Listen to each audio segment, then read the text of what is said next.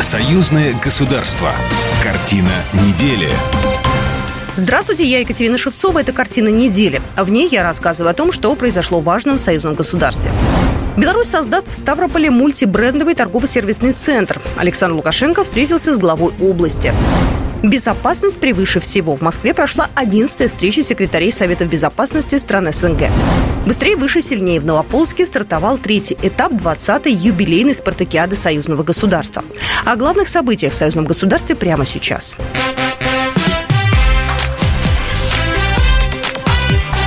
Главное за неделю. Чтобы серьезнее закрепиться на юге России, Беларусь создаст в Ставрополе мультибрендовый торгово-сервисный центр. Он позволит аграриям и коммунальщикам российского региона лучше познакомиться с ассортиментом продукции белорусских производителей, приобрести без лишних посредников интересующие машины и своевременно получить профессиональные сервисные услуги. Об этом заявил президент Беларуси Александр Лукашенко на встрече с губернатором Ставропольского края Владимиром Владимировым. Беларусь, с своей стороны, готова предложить сотрудничество Ставропольскому краю по множеству направлений. Это растениеводство, селекционная работа, работа, поставки семенного и посадочного материала, обмен опытом и подготовка профессиональных кадров для АПК. Говоря о сотрудничестве в сфере промышленности, Александр Лукашенко отметил большой объем белорусской сельхозтехники, которую уже сейчас используют на Ставрополье. По тракторам это 56%, комбайнам почти 10%. Но это только начало. Беларусь планирует серьезнее закрепиться на юге России. Думаю, вы хорошо понимаете, что в нынешних условиях крайне важно иметь рядом надежных союзников, проверенных. Вы для нас являетесь именно такими нашими сторонниками и союзниками, на которых можно опереться. Во время прошлого визита Владимирова в Беларуси введены перспективные направления для развития сотрудничества. Прежде всего, они касаются создания совместных предприятий по производству машин и агрегатов, расширения поставок белорусской техники, строительных и отделочных материалов, обмена продовольственной продукцией, партнерства в сфере АПК, взаимодействия в области науки. Губернатор Ставрополя назвал резервы роста сотрудничества с Беларусью. Благодаря машиностроительному комплексу Ставропольский край фактически не испытал негативное влияние санкций, которые незаконно были введены против России, отметил отметил Владимир Владимиров. Вы правильно показали на то, что на 75% роста нашего товарооборота. Конечно же, здесь в основном превалирует поставка сельхозтехники. Сегодня, вот вы сказали, 10%, но мы ожидаем по итогам этого года 17% замещения комбайнов, комбайновыми техниками именно по лесе. Дальше мы заинтересованы в продолжении развития. Спасибо вам за то, что вы сегодня согласовываете открытие большого мультимодального дилерского центра на территории Ставропольского края уверен, что по итогам его работы мы дальше сможем продолжить уже переговоры, связанные с возможностью локализации какого-либо производства. Еще одним вектором развития э, Владимиров назвал сотрудничество в военной сфере. Это обоюдные поставки обмундирования и военного снаряжения. Странам СНГ требуется большая превентивная работа по обеспечению безопасности Содружества. Об этом заявил президент России Владимир Путин в видеообращении к участникам 11-й встречи секретарей Советов безопасности стран СНГ, которая прошла на этой неделе. По словам российского лидера, сохраняется общая для стран Содружества угрозы терроризма и организованной преступности, а также наркоторговли, незаконной миграции, экстремизма и риски в информационно-экономической и других сферах безопасности. Напомним, на встрече секретарей Совбезов СНГ обсуждали ситуацию в регионе и в мире в целом. Среди участников генеральный секретарь СНГ Сергей Лебедев, госсекретарь Совета безопасности Беларуси Александр Вольфович и секретарь Совбеза России Николай Патрушев. В своем вступительном слове генеральный секретарь СНГ Сергей Лебедев отметил, что встреча проходит по горячим следам весьма важных событий в СНГ. В октябре в Бишкеке состоялось заседание высших органов Содружества, посвященное в том числе вопросам укрепления мира и безопасности. Глобальная нестабильность проецируется и на Евразию. Больше того, действия некоторых государств прямо направлены на расшатывание в странах СНГ легитимной власти, общественной стабильности и традиционных ценностей на нарушение наших традиционно тесных торговых, кооперационных, культурных связей. Секретарь Совбеза России Николай Патрушев отметил ухудшение ситуации в области глобальной безопасности. Это стало закономерным следствием деструктивной политики Соединенных Штатов. Государственный секретарь Совета безопасности Беларуси Александр Вольфович понял миграционную проблему. Он констатировал нежелание Польши и стран Балтии искать решение миграционного кризиса. Из стран Запада звучат только голословные обвинения в его создании в адрес Беларуси. Помимо этого, э, главы Совбезов России и Беларуси провели встречу и по итогам переговоров был подписан план развития сотрудничества аппаратов Совета безопасности Беларуси и России до 2025 года. В Минске прошло заседание комиссии парламентского собрания по информационной политике, информационным технологиям и связи.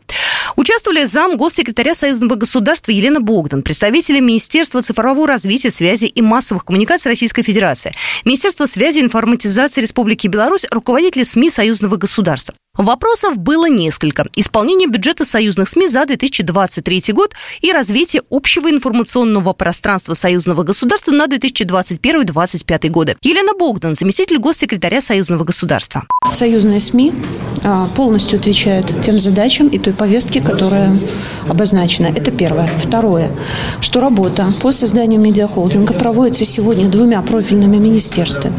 Докладывать о результатах и о какой-то форме этого медиахолдинга сегодня преждевременно, потому что министерство с учетом особенностей одной и второй территории, с, особ... с, с учетом той гибридной войны, которая ведется сегодня э, в отношении наших государств, вырабатывают наиболее правильную форму для того, чтобы максимально завладеть аудиторией. Это и медиапространство, естественно, это не только телевидение, не только газеты, не только журналы, это прежде всего информационное интернет-пространство. Это э, телеграм-каналы, это тиктоки, это инстаграм, и, соответственно, это комплексная работа.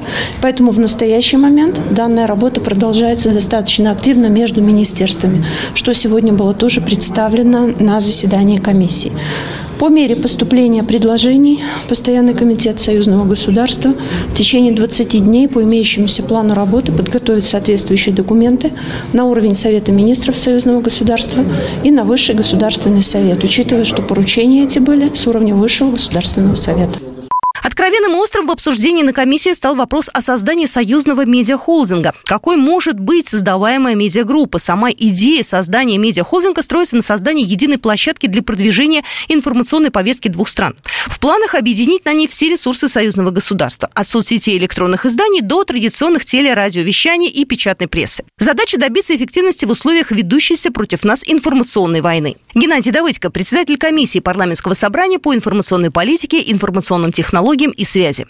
А, и одна и та же новость может подаваться в пяти, в шести видах от комикса до серьезного аналитического обзора. Каждый э, инструмент, ну, скажем, у нас есть журнал «Союзное государство», он не несет никакой новостной политики, потому что он выходит через месяц после события. Значит, ему у него миссия аналитическая больше, аналитическая, если угодно, научная. Существует интернет-портал, который, конечно, должен блестеть новостями. Э, телевидение тоже новости, но уже тоже с элементами аналитики. Единый подход к освещению событий, общая информационная политика не только расскажет зрителям больше. Общее видение информационной картины усилит и союзное государство в целом, уверены союзные парламентарии. Нужно только бережно относиться к наработанному опыту. Александр Шпаковский, советник, посланник посольства Республики Беларусь в Российской Федерации. Совершенно очевидно, что нынешние союзные э, средства массовой информации работают достаточно эффективно, но в пределах тех э, возможностей, которые были заданы достаточно давно.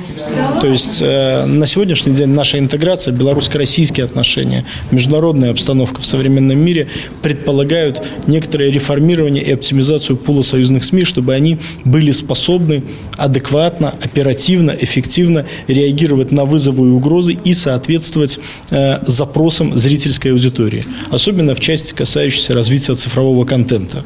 В этой связи, конечно же, на различных площадках э, министерств, ведомств, в том числе на площадках э, совместных э, законодательных собраний Беларуси и России, вот этой комиссии по информационной политике, э, ведется дискуссия на предмет будущего пула союзных СМИ. То есть как будет выглядеть медиахолдинг союзного государства, о создании которого договорились президенты наших стран, вот, э, в каком направлении он будет развиваться, как будет выглядеть кадровая политика. Э, естественно, такого рода дискуссия э, заинтересованных, вовлеченных людей, она проходит достаточно эмоционально, но я бы сказал так, что мы все единомышленники. И в конечном счете в этом споре родится истина. И для нас очень важно, создавая некое некое, некую новую структуру, которая, повторюсь, должна быть современной в первую очередь, не разрушит то, что было до этого сделано. Потому что э, союзные средства массовой информации существуют, и наша задача просто помочь им нарастить, скажем так, информационные мышцы. В Минцифры отметили, что по некоторым вопросам медиареформы требуется решение Высшего Госсовета Союзного государства, заседание которого запланировано на 2024 год. На этой неделе в Новополоцке стартовал третий этап 20-й юбилейной спартакиады союзного государства.